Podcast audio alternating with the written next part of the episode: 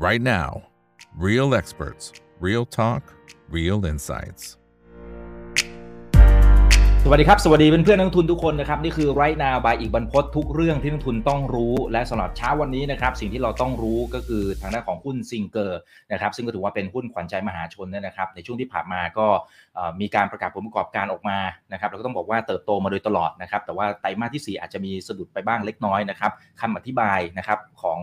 ผู้บริหารเป็นอย่างไร และวิธีในการแก้เกมจะเป็นอย่างไรนะครับ วันนี้ก็จะมีการพูดคุยกันด้วยนะครับ ส่วนคนไหนที่เข้ามาแล้วนะครับ อยากจะเข้ามาพูดคุยกัน ก็สามารถพิมพ์เข้ามาได้ในทุกช่องทางเลยนะครับ Facebook YouTube Twitter Clubhouse ห้อง Opera Chat แล้วก็ทางฝั่งของ TikTok ด้วยนะครับอตอนนี้เปิดมาก็อยู่กันนะครับประมาณสัก 350 ท่านนะครับกดไลค์กดแชร์ทุกช่องทางเลยนะครับก็ทุกเรื่องที่เกิดขึ้นนะครับที่ทันเหตุการณ์ก็มาดูที่ right now ใบอีกบรรพดได้จะได้ไม่พลาดทุกโอกาสในการลงทุนเมื่อวานนี้อาจจะมีแรงขาย panic ออกมาหน่อยนะครับประมาณสัก 20%เช้าวันนี้ดูจะ ติดลบลงมานะฮะตอนนี้อยู่ที่ประมาณ 5 ถึง7%นะครับเดี๋ยวสำหรับทางด้านของทีมผู้บริหารนะครับจะมีวิธีการปรับกลยุทธ์ในมุมไหนบ้างนะครับ เดี๋ยวต้องมาฟังกันหน่อยนะครับ กับคุณกิติพงศ์กนกวิไลรัตน์ครับกรรมการผู้จัดการใหญ่บริษัทซิงเกอร์ประเทศไทยจำกัดมหาชนนะครับ สวัสดีครับคุณกิติพงศ์ครับผม สวัสดีครับคุณอีกครับ สวัสดีผู้ชมทางบ้านครับสวัสดีทุกท่านขอบพระคุณมากนะครับที่คุณกิติพงศ์ให้เกียรตินะครับมาให้ข้อมูลดีๆกับนักลงทุนในเช้าวันนี้นะครับก่อนอื่นเลยอันนี้ อาจจะให้คุณกิติพงศ์อธิบายคร่าวๆก่อนนะครับว่าซิงเกอร์เนี่ยเราทำธุรกิจอะไรอันนี้ อันนี้เป็นสั้นๆก่อนนะครับเผื่อท่านไหนไม่ได้ติดตาม แล้วก็ตัวผลประกอบการที่ผ่านมาจริงๆต้องบอกว่าสวยมาโดยตลอดนะครับอ่าแล้วก็เติบโตเป็นตัวเลขสองหลักหลายไตรมาสติดต่อกันไตรมาสที่สี่เนี่ยนะฮะดูจะสะดุดไปประมาณสักเก้าเปอร์เซ็นต์นะครับคำอธิบายคือเครื่องใช้ไฟฟ้าใช่ไหมฮะที่ที่มีการปรับตัวลงมา อันนี้มันเป็นส่วนไหนยังไง อะอันนี้เชิญเลยครับเดี๋ยวเดี๋ยวคือในภาพของซิงเกอร์เองเนี่ยนะครับเรามีธุรกิจ ส่วนของซิงเกอร์เองคือ part ที่เป็นขา trading ขายเครื่องใช้ไฟฟ้า เงินสดผ่อน เช่าซื้อพูดง่ายๆนะครับกับบริษัทลูกซึ่งก็อยู่ในตลาดเหมือนกันก็คือ SG Capital จำกัดมหาชน SGC เองเนี่ยอยู่เพิ่งเข้าตลาดเมื่อเดือนธันวาคมนะครับ SGC เป็นคนปล่อย High Purchase แล้วก็อีกขาหนึ่งก็คือมีธุรกิจที่เป็นสินเชื่อทะเบียนรถ สินเชื่อจำนำทะเบียน สินเชื่อโอนเล่มทั้งไม่ทั้งรูปแบบที่เป็นโอนเล่มและไม่โอนเล่มนะครับเพราะฉะนั้น อันนี้เราจะเห็นได้ว่าตลอดระยะเวลาหลายปีที่ผ่านมาที่มีอัตราการเจริญเติบโตเนี่ยมันมันเป็นคอมบิเนชันนะครับที่มีความไม่เหมือนกับในตลาดทั่ว ๆ ไป คือเราเป็นทั้ง principal คือเป็นเจ้าของแบรนด์ขายผลิตภัณฑ์นะครับแล้วก็เป็นลักษณะของทีม direct sales เจาะทุกพื้นที่ทุกภูมิภาคทั่วประเทศไทย ในขณะเดียวกันอีกขาหนึ่งปล่อยสินเชื่อด้วย แล้วก็ปล่อยสินเชื่อทะเบียนรถโดยใช้ man power เหมือนกันโดยใช้คน นะครับจำนวนหลักร้อยคนออกไปเข้าพบลูกค้า ตลาดรถทำเงินของ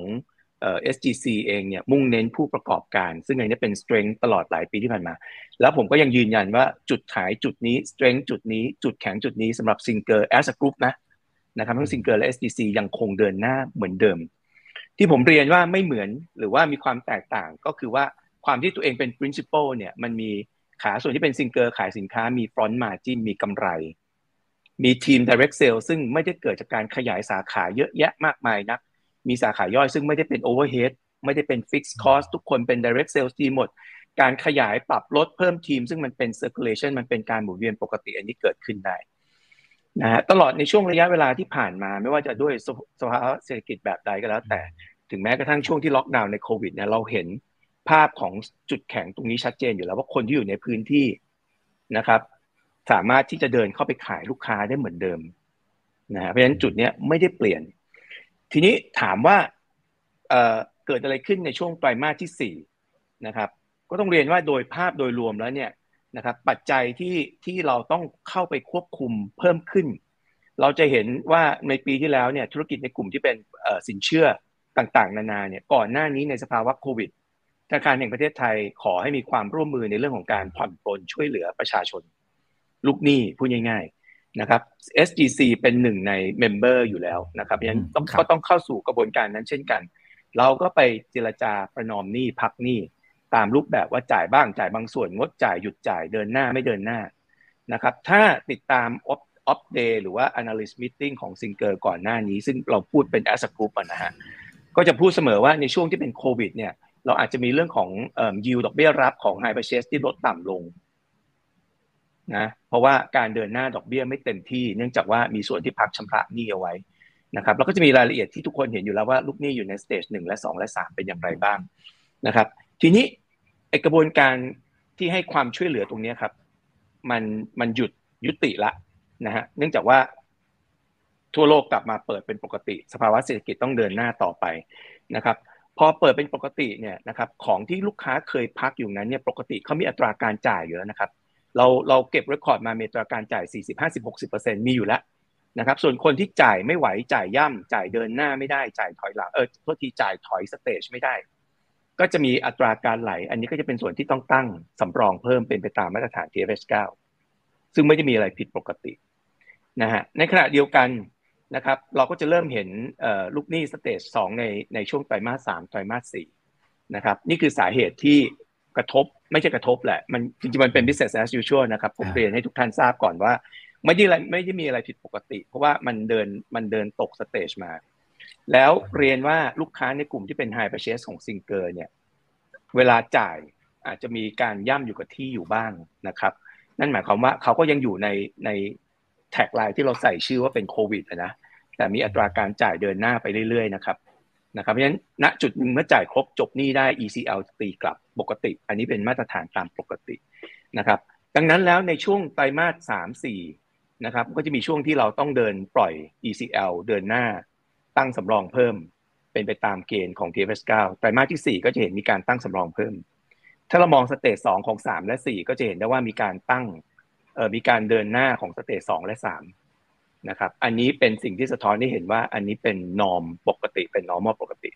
ความช่วยเหลือเนี่ยครับก็จะไหลหยุดนะครับ ซึ่งเราเชื่อว่าในไตรมาสหนึ่งนะฮะก็จะมีอัตราการเดินหน้าของ stage สองกับสามอยู่บางส่วน รวมไปถึงไตรมาสสองแต่หลังจากนั้นแล้วเนี่ยมันจะหมดแล้วนะฮะมันจะหมดแล้วลูกค้าที่มันเป็น hire purchase เนี่ยมันเป็นไซโคสั้นนะครับ คือเขาจ่ายสองปีประมาณนั้น ถ้าเขาจ่ายเกิน due มันก็จะอาจจะสองปีกว่านะครับ เราก็มีทางเลือกคือไปเจรจา จ่ายดอกเบี้ยเพิ่ม ไปเจรจายึดสินค้าถ้าไปต่อไม่ได้ ซึ่งอันนี้เป็นเกณฑ์อยู่แล้วเราก็จึงเห็นนะว่าในช่วงไตรมาสสี่ก็จะมีส่วนหนึ่งนะครับ ที่เราเคลียร์ช่วงลูกค้าที่ไหลแล้วไม่ปฏิบัติตามสัญญาการประนอมหนี้ต่างๆนานาก็ยึดสินค้าคืนนะครับ แล้วก็เอากลับมาไว้ที่ซิงเกอร์เพราะซิงเกอร์เอาไปขายต่อเพราะซิงเกอร์ธุรกิจของซิงเกอร์คือขายเครื่องใช้ไฟฟ้า ขายสินค้าที่เป็นแบรนด์ตัวเองอยู่แล้ว โดยปกติเนี่ยเรามีอัตราการรันเรทของการขายสินค้ามือสอง ปีหนึ่งหนึ่งหมื่นกว่าเกือบสองหมื่นเครื่องอยู่แล้วนะฮะก็เป็นรูปแบบที่ผมอย่างที่ผมเรียนนะฮะว่าอันนี้มันยูนิคมันไม่เหมือนใคร เพราะเราเป็น principal เราเป็นเอ่อ retailer แล้วในขณะเดียวกันเราก็เป็นบริษัทลูกของเราก็เป็น high purchase company เป็น finance company ด้วยเช่นกันนะฮะเพราะฉะนั้นภาพในส่วนนี้ถ้าเราแยกออกไปมองก็คือว่าอะเราก็จะเห็นว่ามีอัตราการตั้งสำรองเพิ่มขึ้นนะครับ ซึ่ง ก็เป็นข้อที่จริง แต่เราควบคุม แล้วก็อาจจะมีการเดินหน้าในช่วงไตรมาสหนึ่งอยู่บางส่วนนะครับไตรมาสสองจะเล็กลง แล้วก็จะมันก็มันจะมันจะเท่ากับมิถุนาชนมิถุนาเนาะคุณอีกนะครับเพราะฉะนั้นหลังจากนี้มันก็จะเป็นกองบัญชีที่เป็นสภาวะที่เรียกว่าไม่มีละปดเป็นปกติมากๆนะครับไม่ได้รับผลกระทบจากโควิดอีกต่อไป ยกเว้นส่วนที่ลูกค้ายังจ่ายเกินนะฮะแต่ยังจ่ายได้ อันนี้เราก็ต้องเก็บต่อจ่ายต่อ เก็บไปเรื่อยๆนะฮะในขณะเดียวกันครับ ปกติการขายของซิงเกอร์นะครับกับบัญชีเช่าซื้อเนี่ยผูกเป็นสกอร์ข้ามไว้ระหว่างเซลล์กับกับส่วนของคุณภาพบัญชี เมื่อบัญชีไหลเนี่ยคนขายส่วนหนึ่งนะครับจะถูกตั้งเกณฑ์ว่าจะต้องส่งเอกสารเพิ่มเติม จะต้องมีความระมัดระวังในการปล่อยมากขึ้น กระทบยอดขายนิดหน่อยบางส่วนในช่วงไตรมาสที่ 4 แต่เราต้องการให้คนขายกลับไปเน้นเพิ่มในเรื่องของการระมัดระวัง ผมเชื่อว่าหลายสถาบันการเงินก็ระมัดระวังขึ้นนะครับก็อย่าลืมนะครับว่าทันทีที่ตลาดเปิดเรื่องของการปลดเรื่องการช่วยเหลือโควิด เนี่ยนั่นหมายความว่าลูกหนี้หนึ่งราย ซึ่งมีเจ้าหนี้มากกว่าหนึ่งนะนะครับ ก็ต้องกลับไปกลับไปชำระหนี้ทุกหนี้ขึ้นอยู่กับว่าเขาอยู่ในโครงสร้างกับการปรับปรุงโครงสร้างแบบไหน นั่นคือสาเหตุที่เราเองก็ต้องเข้าไปดูว่าความสามารถในการชำระหนี้ของลูกค้ายังคงยังคงเหมาะสมกับอัตราค่าผ่อนหรือเปล่า ก็เดินหน้ากันไปตามนั้นนะครับเพราะฉะนั้นอาจจะมีเรื่องยอดขายบ้างเล็กน้อยนะครับ แต่ปกติถ้าเราเรียนว่ายอดขายของซิงเกอร์เนี่ยนะฮะใช่มันควรจะดีในไตรมาสที่ 4 ไตรมาสที่ 1 อาจจะซึมเล็กน้อยไตรมาสที่ 2 จะเป็น high season เพราะว่าเป็นหน้าแอร์ขายแอร์ผมคิดว่าปีนี้ก็จะเป็นเทรนด์ประมาณนั้นนะครับไตรมาสหนึ่งถ้าถ้าไม่นับว่าฝนตกเช้านี้นะครับจริงครับมันจริง ๆ มันร้อนรอมาแล้ว แล้วผมจริงครับเมื่อวานโอ้โหร้อนมากโอ้โหคือผมไปเดินตลาดมาช่วงสองสัปดาห์ที่ผ่านมานี่ตัวดำเลยฮะเพราะโดนแดดเยอะมากเนี่ยเราก็ยังแบบว่าเอาละฤดูการขายแอร์ไปกระตุ้นทีมงานเต็มเลยว่าปีนี้ร้อนแน่นะฮะก็ก็มันก็จะกลับขึ้นมาพีคได้ในเรื่องของยอดขายนะครับ ก็เรียนไว้ว่าเป็นแบบนี้ครับ โครงสร้าง ครับ อ่า โอเคครับ อ่า ทักทาย 970 ท่านนะครับ ในเช้าวันนี้นะครับ กดไลค์ กดแชร์ทุกช่องทางเลยสวัสดีทุกท่านนะ คุณจุ๊บนะครับ ก็บอกว่าชื่นชมผู้บริหารนะครับที่อ่าออกมาชี้แจงนะครับ ออกมาอธิบายนะครับ เพราะว่าขอบคุณครับเอ่อหลาย ๆ บริษัทนะครับ พอประกาศผลประกอบการออกมา แล้วถ้ามันชะลอลงมาก็อาจจะไม่มาอธิบายละนะครับ อ่า โอเคนะครับเอ่อ ทีนี้ทีนี้ถ้าเป็นในแง่ของอ่าฤดูโอเคฤดูการขายนะฮะในหลายสินค้าหลาย ๆตัวเนี่ยโอเค ถ้าเช้านี้ฝนไม่ตกซึ่งเดี๋ยวมันคงตกอีกแค่วันสองวันเนี่ยหลังจากนั้นมันก็น่าจะกลับมาร้อนเหมือนเดิมนะครับอะทีนี้ทีนี้ครับพอฤดูการขายมันมันน่าจะมานะครับ แต่ว่าด้วยด้วยความที่เราอาจจะต้องระมัดระวังในการปล่อยสำหรับตัวก้อนใหม่ๆไหมครับไอ้ตรงนี้มันอาจจะทำให้อัตราการเร่งมันมันอาจจะไม่เท่าเดิมหรือเปล่าครับหรือยังไงฮะก็ก็อาจจะมีส่วนนะฮะเรียนตรงๆว่าก็ต้องมีส่วนเพราะว่าเราเองเราก็จะปล่อย แบบที่ไม่ระวังไม่เคยได้อยู่แล้วนะครับซิงเกิลเนี่ยยังไงก็ต้องระมัดระวัง เพราะว่าฐานลูกค้าเราเอ่ออยู่ทั่วประเทศมีอยู่ทั่วประเทศ แต่ทั้งหลายทั้งปวงเนี่ยผมก็ยังย้ำกับทุกท่านว่าตลาดที่เป็น non bank นะฮะตลาดที่เป็น non credit card holder เนี่ยยังมีประชากรอยู่หลายสิบล้านท่านอยู่ดีนะครับเพราะฉะนั้นเรายังมีโอกาสเลือกได้ สิ่งที่เราพยายามกำชับ หรือว่าเน้นโฟกัสไปกับทีมงานตอนนี้ก็คือว่าเราสามารถที่จะขยับเข้าในเมืองเพิ่มขึ้นอีกสักนิดหนึ่งระมัดระวังลูกค้า ในเรื่องของเอ่อเรียกเรียกเรียกเอ่อภาษาที่เราเรียกคือภาษา ก็คือว่าความสามารถในการชำระหนี้ของเขาสักนิดหนึ่งนะครับเพราะฉะนั้นไอการ verify ด้วย NCB กับ Data ที่เรามีในอดีตเนี่ยนะครับจะช่วยเรากรองลูกค้าไม่ดีออกได้ในระดับหนึ่งเห็นไหมฮะทีนี้ข้อดีข้อต่างของแอร์ก็คือว่าแอร์เนี่ยมันพิสูจน์ลูกค้าได้ด้วยการเจาะติดตั้งแอร์ที่บ้านเขา ซึ่งปกติแล้วไม่ได้เสียหายอยู่แล้ว นะครับถ้าเสียหายเราก็เราก็ต้องบอกลูกค้าว่าอังั้นเดี๋ยวขออนุญาตเข้าบ้านนะครับเดี๋ยวผมจะไปตัดแอร์ออกยึดแอร์อะไรประมาณเนี้ยนะครับแต่ว่าเรามีกระบวนการเรื่องนี้อยู่แล้วครับแล้วก็เราทำมาโดยตลอดนะครับเพราะฉะนั้นแอร์เนี่ยจะเป็นสินค้าที่ผมคิดว่าจะกลับขึ้นมาได้ในช่วงสองเดือนเนี้ยครับอืมครับเอ่อคุณอ้อนะฮะคุณอ้อบอกว่านอกจากแอร์เนี่ยมีสินค้าตัวไหนที่น่าจะพอชดเชย หรือน่าจะเป็นพระเอกสำหรับปีนี้ได้บ้างครับอ่าโอเคมันมันจึงยังไงจะเป็นสินค้าเครื่องเย็นอยู่แล้วครับ เครื่องเย็นก็คือในในฤดูร้อนนะครับนะฮะนอกจากนี้แล้วเนี่ยที่แล้วจริงผมพูดเอาไว้ว่า เรากำลังเน้นสินค้ากลุ่ม small app เพื่อจับตลาดที่เป็นลูกค้าออนไลน์มากขึ้น ซึ่งปีที่แล้วเราเริ่มไปแล้ว เราใส่ marketplace ก็ไปในทั้ง s h อ p e e ทั้ง Lazada แล้วก็มียอดขายในระดับหนึ่งนะครับแต่ปีนี้นะฮะเรามีเรากำลังเอ่อ sign up กับ partner รายหนึ่งขึ้นมาช่วยเราทำตลาดออนไลน์ทั้งหมดนั่นหมายความว่าซิงเกอร์จะมี product line up อีกกองหนึ่งที่เป็น small appliance ก็คือสินค้าเครื่องใช้ไฟฟ้าชิ้นเล็ก เช่น ที่เป่าผมนะฮะเครื่องยืดผม เครื่องม้วนผมอัตโนมัติเอ่อหม้อหุงข้าวไร้น้ำตาล ซึ่ง segment เนี้ยผมไม่ได้ผมไม่ได้เอาเข้า modern trade นะฮะเราเอาเข้าตลาดออนไลน์เพราะผมต้องการให้แบรนด์ซิงเกอร์จากเดิมที่เป็น country brand คือตลาดต่างจังหวัดมาก ๆ ยังคงความ country แต่จะเข้าเมืองด้วยด้วยการตี segment นี้ก่อนโดยเจาะเข้าตลาดออนไลน์นะครับไอกระบวนการเนี้ยจะเริ่มเดินหน้าต่อในเดือนมีนาคมนะฮะจะเริ่ม จะเริ่มจะเริ่ม kick off ในมีนาคม segment เนี้ยเราก็ plan เอาไว้ว่าน่าจะมี contribution อยู่ประมาณสักสิบถึงสิบห้าเปอร์เซ็นต์ of total revenue บนเซลครับนะฮะบนเซลส์ revenue นะครับบนการขายสินค้าเพราะวันนี้ถ้าเราพูดถ้าเราไปอ่านงบคอนโซลของซิงเกอร์ total revenue จะมีทั้งส่วนที่เป็นขาที่เป็นซิงเกอร์คือขายของใช่ไหมฮะจะเป็นขาที่เป็นทั้งเอ่อ insurance commission ซึ่งซึ่งเป็นของ SG broker ที่เราขายประกันด้วย ปีหนึ่งเราก็ส่งเบี้ยเป็นร้อยกว่าล้านเหมือนกัน อีกขาหนึ่งก็จะเป็นขา interest income ละ ซึ่งมาจากคอนโซลของ SG Capital เข้ามานะฮะอืมอืมครับ อ่าโอเค เดี๋ยวผมไล่ไล่ดูคำถามนะฮะเผื่อจะได้ตรงใจกับนักลงทุนได้ครับด้วยนะครับเอ่อคุณเอ็มนะครับบอกว่าตอนนี้นะครับอ่าจะเห็นว่าเศรษฐกิจมันเริ่มฟื้น การท่องเที่ยวเริ่มมา จริง ๆ ซิงเกอร์ก็น่าจะได้รับอานิสงส์ในส่วนนี้ น่าจะชดเชยในบางส่วนได้ไหมครับสำหรับติวเอ่อ Q4 ที่ชะลอไปอืมเราเราเห็นทรายเนี่ยเราเห็นเราเราเห็นทรายเรื่องนี้แล้วนะครับ เรียนเรียนทุกท่านเรียนคุณอีกด้วย แต่ว่าเม็ดเงินของการท่องเที่ยวเนี่ยนะฮะถ้าวันนี้เราเห็นเนี่ยเพิ่งจะเปิดเมื่อเดือนที่แล้วถูกไหมฮะแล้วการท่องเที่ยวเนี่ยมันจะกระตุ้นเป็นก้อนๆกันล่าสุดผมไปที่ภูเก็ตมาโอ้โหรถติดเนืองแน่นคนขับข้างฝรั่ง เยอะนะฮะนักท่องเที่ยวต่างชาติมาเต็มเลย flight fully booked ตลาดภูเก็ตตอนนี้คึกคักมากฮะแต่คึกคักในที่นี้คือในอาณาบริเวณภูเก็ต นะ ecosystem อื่น ๆ ที่กระจายออกไปยังจะเรียกว่าอะไรดี เรียกว่าเป็นresource ที่มาเกี่ยวข้องส่วนที่ได้รับเงินต่อเนื่องจากภูเก็ตเนี่ยยังไม่ออกไปยังพังงา ยังไม่ออกไปยังจังหวัดข้างเคียงนึกออกไหมฮะซึ่ง section นั้นเนี่ยมันก็เลยยังไม่กระจายทั้งประเทศ เราบอกว่ากรุงเทพได้เงินแล้ว จากนักท่องเที่ยวก็มาที่กรุงเทพเยอะแยะ ก็ยังใช้เวลาในการค่อยๆ กระจายเงินออก สิ่งสำคัญมันมากกว่านี้อีกก็คือว่า ผมเชื่อว่านักท่องเที่ยวที่กลับขึ้นมาเนี่ย นะครับ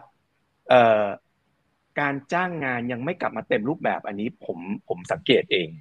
ผมไม่แน่ใจว่าทุกท่านจะพิจารณาผมไหมแต่ผมเชื่อว่าสถานประกอบการเองเนี่ยก็มีความระมัดระวังในการดึงกำลังคนกลับเข้ามาถูกไหมอย่าลืมว่าในช่วงโควิดเนี่ยจังหวะโควิดนั่นน่ะซิงเกอร์ได้อานิสงส์เยอะนะครับ คนโคราชที่ไปอยู่ภูเก็ตกลับบ้านไปนะครับ ก็ไปเป็นนักขายซิงเกอร์เพราะว่าอยู่ภูเก็ตไม่ได้ค่าครองชีพ สูงและไม่มีรายได้ กลับบ้านไปอยู่บ้านบ้านอาบ้านพี่ดีกว่า แล้วก็ไปทำมาหากินอยู่ แล้วหลายคนก็ไม่ได้กลับมาที่ภูเก็ตแล้วนะครับเพราะมีอาชีพอื่นไปละ ลักษณะแบบนี้ นั่นหมายความว่า วันนี้ภาคธุรกิจเองก็จะไม่ได้มีคนหมายถึงว่าจะเรียกได้ว่าแรงงานอาจจะไม่ได้เป็นร้อยเปอร์เซ็นเหมือน pre covid เนาะนะครับเพราะฉะนั้นอันก็เป็นอีกส่วนนึงทำให้เม็ดเงินยังไม่ได้กระจายออก แต่ไม่ได้หมายความว่ามันจะช้านะครับ ผมเห็นว่ามันมีสัญญาณมันมีทรายแล้วนะครับ แต่อาจจะต้องใช้เวลา แล้วแน่นอนฮะสิ่งเกิดจะได้อันนี้ส่งจากเรื่องนี้แน่นอนอ่าครับคุณสิริวิทย์นะครับบอกว่าถ้ามองเป้าหมาย maximize shareholder wealth นะครับก็ถือว่าซิงเกิลในช่วงที่ผ่านมาก็ทำได้ดีมากๆนะครับ เพราะว่าราคาหุ้นก็ขึ้นมาเยอะแล้วนะครับ เป็นกำลังใจให้ผู้บริหารนะครับ ส่วนคุณคุณเอ็มนะฮะคุณเอมมี่นะฮะเอมมี่นะครับบอกว่าตัวหนี้เสียนะครับผู้บริหารพอมองดูแล้วนะครับ น่าจะพอเห็นเป้าหมายว่า เป็นตัวเลข NPL สักเท่าไหร่ เพราะตัวเลขที่ผ่านมามันก็ขยับขึ้นตัวเลขที่ผ่านมาขยับขึ้นใช่ไหมก็จาก 3.7 เป็น 4.6%นะครับแต่แต่อ่าผมก็จะว่าเขาเขาอยากจะเห็นตัวเลขกลมๆว่าไอ้มันอ่า5%ไหมหรือหรือเท่าไหร่ที่พอจะเป็นไกด์ไลน์เอาเอาเท่าที่บอกได้นะครับถ้าเซนซิทีฟไม่เป็นไรได้ครับได้ครับได้ครับคือผมเรียนอย่างนี้ฮะในส่วนที่เป็น 4.6%เนี่ยเราเราต้องแยกออกก่อนเพราะว่าเนื่องจาก portfolio ของ SG Capital เนี่ยมีทั้งส่วนที่เป็นเอ่อ ส่วนที่เป็นรถทำเงินก็คือสินเชื่อทะเบียนรถนะส่วนนั้นน่ะ below 1%อยู่ที่0.9เปอร์เซ็นต์ไม่มีประเด็น แต่ hire purchase คือส่วนที่อย่างที่ผมที่ผมเล่าไปก่อนหน้านี้ครับว่ามันเป็นเรื่องของโครงการช่วยเหลือนะฮะจริงๆ รถทำเงินก็มีเข้าโครงการช่วยเหลือไม่ใช่ไม่มีนะฮะก็คือสินเชื่อทะเบียนรถเพียงแต่ว่ารถทำเงินมันมี collateral ซึ่งผู้ประกอบการอย่างที่หลายท่านอาจจะทราบว่าซิงเกอร์เนี่ยหรือว่า SGC เนี่ยปล่อยผู้ประกอบการประมาณสัก 60กว่าเปอร์เซ็นต์ นะครับในการที่เป็นผู้ประกอบการเองเนี่ยเขาก็จะคือเขามีเครดิต concern ตัวเองว่าระมัดระวังไม่ให้เสียเครดิตอะเนาะนะครับก็จะก็จะ strict กับการชำระเงินมากกว่า แต่ลูกค้าชาวบ้านเนี่ยหรือว่า hire purchase เองเนี่ยอาจจะได้รับผลกระทบเยอะนิดนึง ซึ่งเมื่อตอนไตรมาสที่4เนี่ยขยับขึ้นมาเป็นสัก 11%จาก 7 กว่า ก่อนหน้านี้เคยทรงๆอยู่ 7%แถวๆนั้น แล้วก็ขยับขึ้นเพราะว่าอัตราการไหลอย่างที่ผมเรียนนะแต่ถ้าเรามองเฉลี่ยย้อนหลังไปเมื่อหลายปีก่อนหน้านี้แม้กระทั่ง pre covid เองเนี่ย ก็อยู่ในอัตรา7ไม่เกิน10%อร์เซ็นอยู่แล้วนะครับ ทีนี้ถามว่ามันจะไหลไปมากกว่านี้อีกไหมก็ potentially แต่ว่าแนวโน้มแต่วิธีการของซิงเกอร์ที่ไม่เหมือนหรือว่า SGC ที่ไม่เหมือนใครก็คือว่า เรามีกระบวนการในการเจรจาปรับโครงสร้างได้เหมือน financial business ทั่วไป แต่ที่สำคัญกว่านั้นคือเราเป็น principal เพราะฉะนั้นลูกค้าที่จ่ายไม่ได้เนี่ยสภาพของได้ผมยึดคืนนะครับ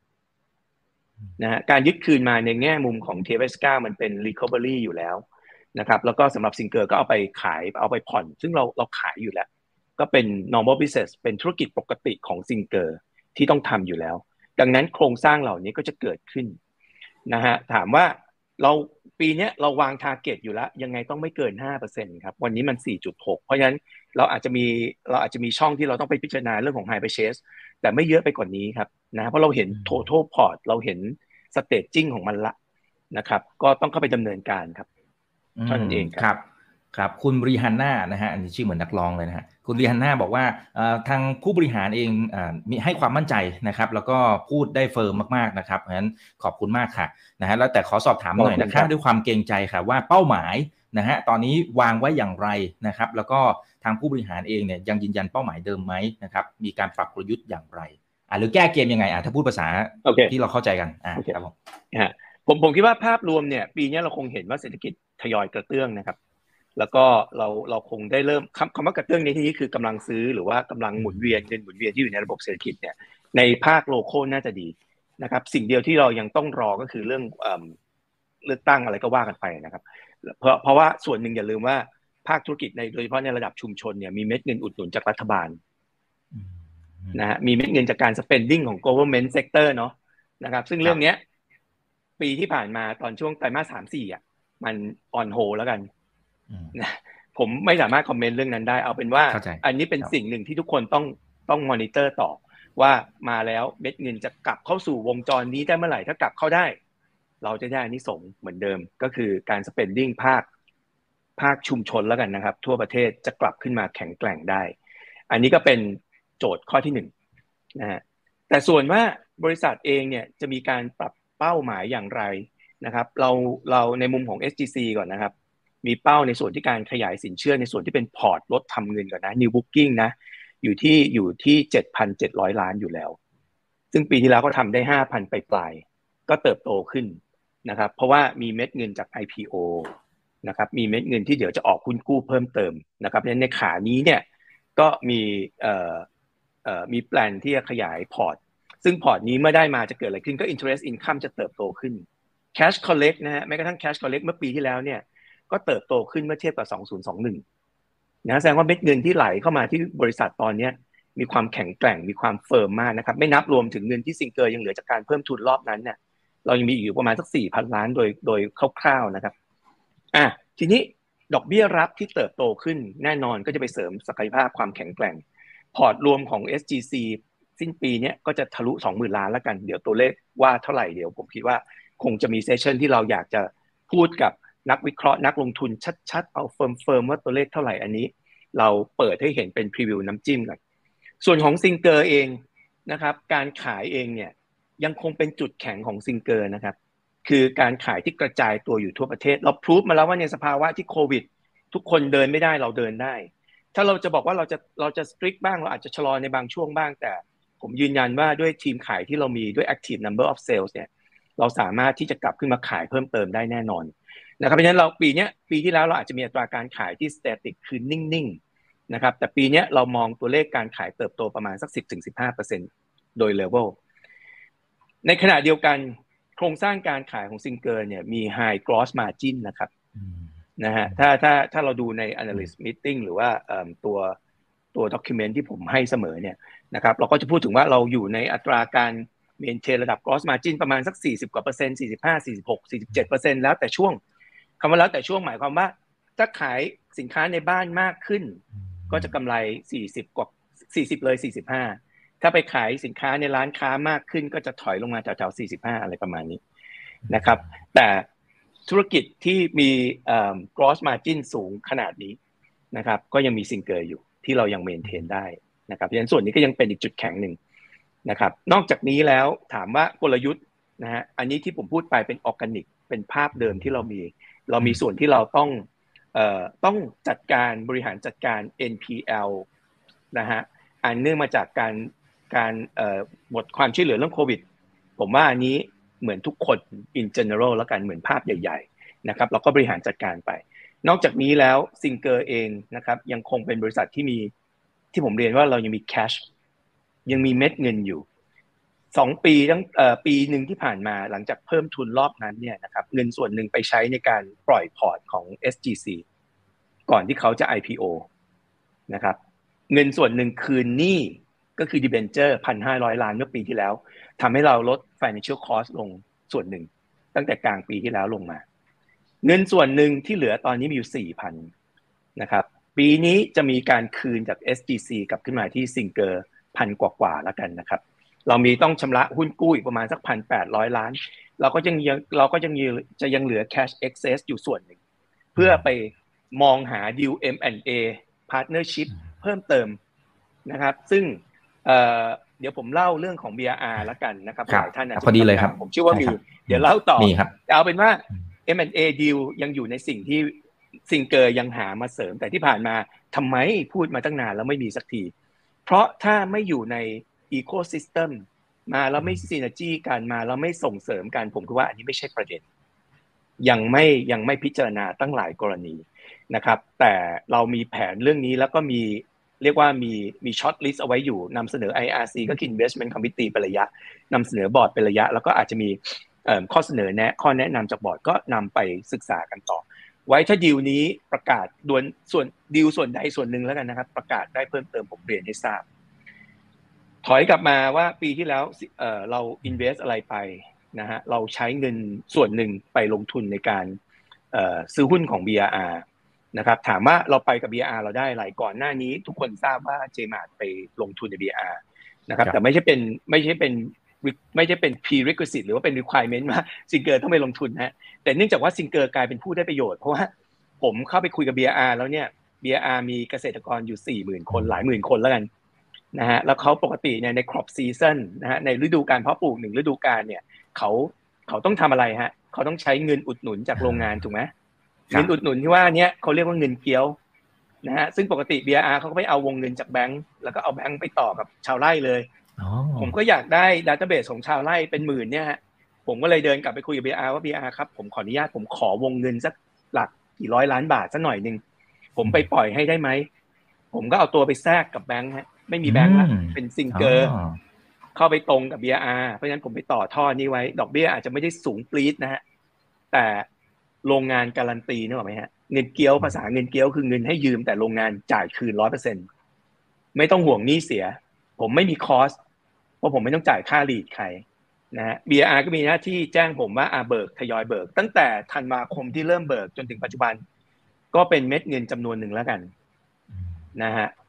ซึ่งเงินเนี้ยก็จะทยอยเบิกจนครบขอบ season พอชาวไร่ส่งอ้อยกลับขึ้นมาที่โรงงานเข้าฤดูหีบเมื่อไหร่นะฮะหักหนี้สินส่วนต่างๆ แล้วจ่ายคืนชาวไร่แล้วเงินส่วนนี้จะคืนกลับมาที่ซิงเกอร์ นะฮะถามว่าอ้าวแล้วทำไมไม่ใช่ SG Capital เพราะว่าเงินส่วนนี้ยิวมันไม่ได้สูงครับ แล้วมันไม่ได้มีโอเปอเรชั่นในเรื่องของการติดตามนี่จึงปล่อยในลักษณะของเงินกู้เป็นไปตามกฎหมาย แล้วผมก็มีสัญญากับชาวไร่เป็นรายๆถามว่าหลังจากนี้ผมได้อะไรผมได้รายชื่อชาวไร่ เพราะชาวไร่ท่านนี้ที่โรงงานส่งมาแสดงว่า มีผลผลิตอ้อยที่เขาจะหักหนี้คืนผมได้จริงไหมนะครับ เราก็มีโอกาสในการกลับเข้าไปนำเสนอ สินค้าและบริการของซิงเกอร์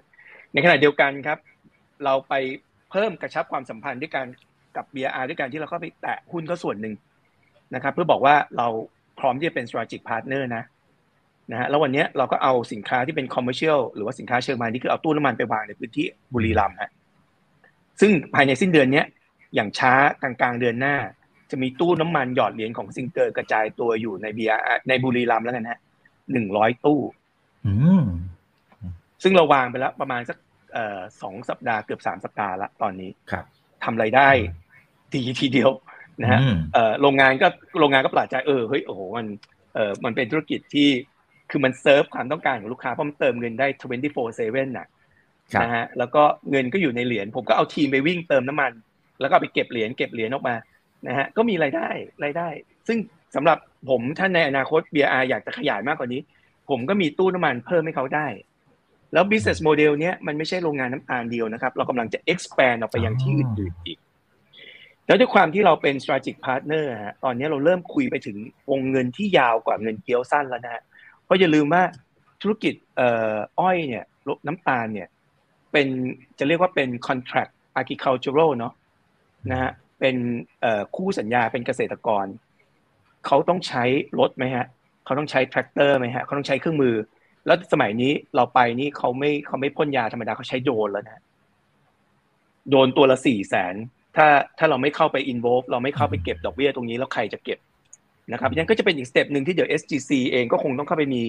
participation โดยที่เราจะคุยเป็นเรื่องของลักษณะโครงสร้างที่เรียกว่าเป็นเงินเกี้ยวยาว เกี้ยวยาวคือเกินกว่าหนึ่งปี ดอกเบี้ยสูงกว่าเกี้ยวสั้น โรงงานการันตีเหมือนเดิม เห็นภาพไหมฮะ โอ้ครับโอ้นี่นี่ต่อไปได้เรื่อยๆไม่ overnight ต่อได้เรื่อยๆแล้วแล้วเรายึดเป็นคุยกับโรงงานน้ำตาลนี้ในอนาคตผมก็อาจจะมี potential ที่อื่นๆต่อนะครับอ๋อครับอ้าวโอ้โอเคครับ เห็นภาพนะครับอ่าเดี๋ยวขออีกสักหนึ่งถึงสองคำถามแล้วกันนะครับคุณออนนะครับ บอกว่าเอ่อ หหุ้นลงพอสมควรนะครับ รอดูว่าจะมีใครเชิญผู้บริหารมาสัมภาษณ์บ้างนะครับคุณอีกทันเหตุการเสมอจริงๆต้องขอบคุณทั้งคุณกิติพงศ์แล้วก็คุณฟ้าด้วยนะครับขอบคุณนะฮะโอเคนะฮะคุณดรสวรักษ์นะครับ บอกว่าราคาหุ้นตกลงมานะครับอ่าโอเค อันนี้อันนี้ก็เป็นการอธิบายเรื่องของวิธีคิดนะครับ แล้วก็การแก้เกมต่างๆ แล้วก็ในเชิงของพื้นฐานนะราคาหุ้นนั้นอยู่ในกระดานนะครับ โอเคเอ่อขอดูอ่านี่ท่านนี้นะครับเขาบอกว่าขอทราบแนวคิดว่าทำไมถึงมีการปรับ แผนตัวโครงการซื้อหุ้นคืนนะครับอ่าอันนี้มีคำอธิบายอย่างไรนะฮะคือโครงการซื้อหุ้นคืนเนี่ยเป็นปกติโครงการซื้อหุ้นคืนเนี่ยจะเป็นสิ่งที่ที่เอ่อมีมี dependency อยู่เอ่อเรียกว่ามีสิ่งที่พิจารณาคือ retain earnings นะฮะนะครับก็คือสัดส่วนของกำไรสะสม ซึ่งที่ผ่านมาซิงเกอร์น่ะจ่าย dividend มาโดยตลอด ในช่วงตั้งแต่เราเริ่มกลับมากำไรได้เราจ่าย dividend มาตลอดนะครับ ถ้ากลับไปดูย้อนหลัง record ของเรานะครับแม้กระทั่งเอ่อเอ่อ dividend เงินปันผลระหว่างการเมื่อกลางปีที่แล้วก็จ่ายนะครับ ทีนี้เหตุผลที่ต้องลดปริมาณลงก็เพราะว่าเราต้องนำเงิน retain earnings มาจ่ายปันผลก็คือเอาเอากำไรเนี่ยครับมาจ่ายปันผลเพิ่มนะครับอย่างอย่างที่ประกาศไปว่าจะจ่ายอีก 0.26 บาทนะก็คือ 26 สตางค์นะครับ ซึ่งทุกท่านทุกท่านคงได้เห็นในประกาศอยู่แล้ว นะครับ ก็เลยต้องขยับโวลุ่มตรงนั้นลง เท่านั้นเองฮะนะครับอืมครับอ่าโอเคนะครับเอ่อคุณต้นนะครับ อันนี้อาจจะสุดท้ายแล้วกันนะครับเอ่อพอจะบอกเป็นเป้าหมายนะฮะเอาลุกว่าจะเติบโตสักกี่เปอร์เซ็นต์ พอจะให้ภาพตรงนี้ได้หรือไม่ ทั้งในปีนี้และปีถัดไปนะครับ ครับ เอ่อผมผมให้ภาพในมุมของ total number of port ได้นะครับ อย่างที่ผมเรียนว่า new booking หรือว่าการการปล่อยสินเชื่อใหม่ของสินเชื่อทะเบียนรถเนี่ยนะครับเอ่อเราวางเป้าหมายไว้ที่ 7,700 ล้านอยู่แล้ว ซึ่งถามว่า size of market ยังไงมันก็ใหญ่กว่านี้นะครับ เราพูดถึง7,007ปีที่แล้วเนี่ยเราทำได้ 5,000 ไปปลายนะครับเพราะฉะนั้น7,007ก็เป็นอัตราการเติบโตอย่างอย่างที่ทุกคนคำนวณได้อยู่ละเอ่อพอร์ตสินเชื่อนะปลายปีที่แล้วเนี่ยอยู่ที่ 14,000 กว่าล้าน นะครับณสิ้นปีนี้จะอยู่ที่ 20,000เศษละกันนะครับเดี๋ยวผมคงจะมีเซสชันที่เราจะพูดภาพรวมให้นักลงทุนทุกท่านเห็นภาพเดียวกันแน่นอนนะครับ ส่วนของของเป้าหมายในเรื่องของการขายเนี่ยเรามองตัวเลขการเติบโตอยู่ที่ 10-15%ทำไมถึงมีแกลบอยู่ที่ 5%เพราะว่ามันมีช่วงไตรมาสที่ 1 ที่เรายังคงต้องกำกับดูแลคุณภาพของคนขายเพิ่มเติมอาจจะสตริกนิดนึง แต่หลังจากนั้นเมื่อทุกอย่างเข้าที่ตามเกณฑ์ที่เรา ตั้งเป้าหมายไว้แล้วแล้วเนี่ยนะฮะผมคิดว่าตลาดจะพาให้คนขายเรากลับขึ้นมาแข็งแรงได้เพิ่มเติมแน่นอนนะครับก็ให้เป็นตัวเลขกว้างๆไว้แบบนี้นะครับขออนุญาต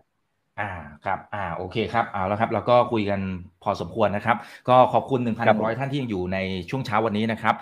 มี 2 ท่านก็บอกชื่นชมผู้บริหารนะครับ ที่ตอนช่วงธุรกิจดีนะครับ ก็ให้อธิบายนะครับ พอชะลอลงมาก็มาอธิบายด้วยนะครับ ขอบคุณมาก คุณยิติพงศ์ฝากทิ้งท้ายนะครับ ถึงเพื่อนๆนักลงทุนกันหน่อยนะครับ เชิญเลยครับ ครับผม ผมผมยังคิดว่าโดยเอ่อโดยตัวธุรกิจของซิงเกอร์ในฐานะ as a group นะฮะก็คือ as a group ที่มี SG Capital อยู่ภายใต้ซิงเกอร์นะครับแล้วก็ as a group ในฐานะที่มี JMart เป็น holding company ด้วยเป็นเอ่อเอ่อมีมีผู้ถือหุ้นด้วยเนี่ยนะครับผมคิดว่าภาพรวมโดยหลักการโดย principle หรือว่าโดย core business ของซิงเกอร์ยังคงมีความแข็งแกร่งนะครับมีความจุดแข็งที่แตกต่างกว่า ในตลาดหรือว่าในใน finance company ทั่วไปนะครับเรายังมีจุดแข็งในความเป็นซิงเกอร์ที่กระจายตัวอยู่ทุกประเทศนะครับเรามีภารกิจที่ต้องดำเนินการ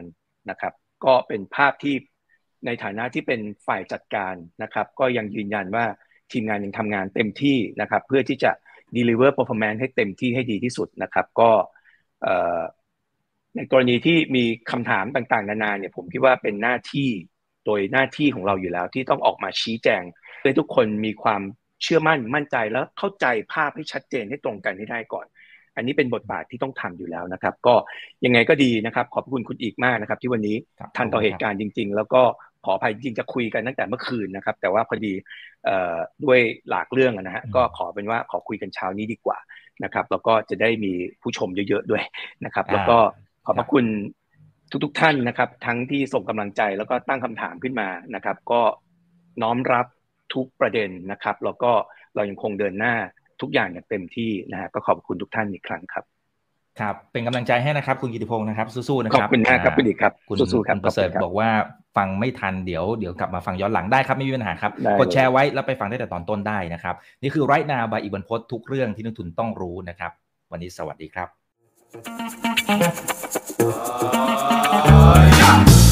ถ้าชื่นชอบคอนเทนต์แบบนี้อย่าลืมกดติดตามช่องทางอื่นๆด้วยนะครับไม่ว่าจะเป็น Facebook, YouTube, Line Official, Instagram และ Twitter จะได้ไม่พลาดการวิเคราะห์และมุมมองเศรษฐกิจ และการลงทุนดีๆ แบบนี้ครับ อย่าลืมนะครับว่าเริ่มต้นวันนี้ดีที่สุด ขอให้ทุกท่านโชคดี และมีอิสรภาพในการใช้ชีวิต ผม อีกบรรพฒนาเพิ่มสุขครับ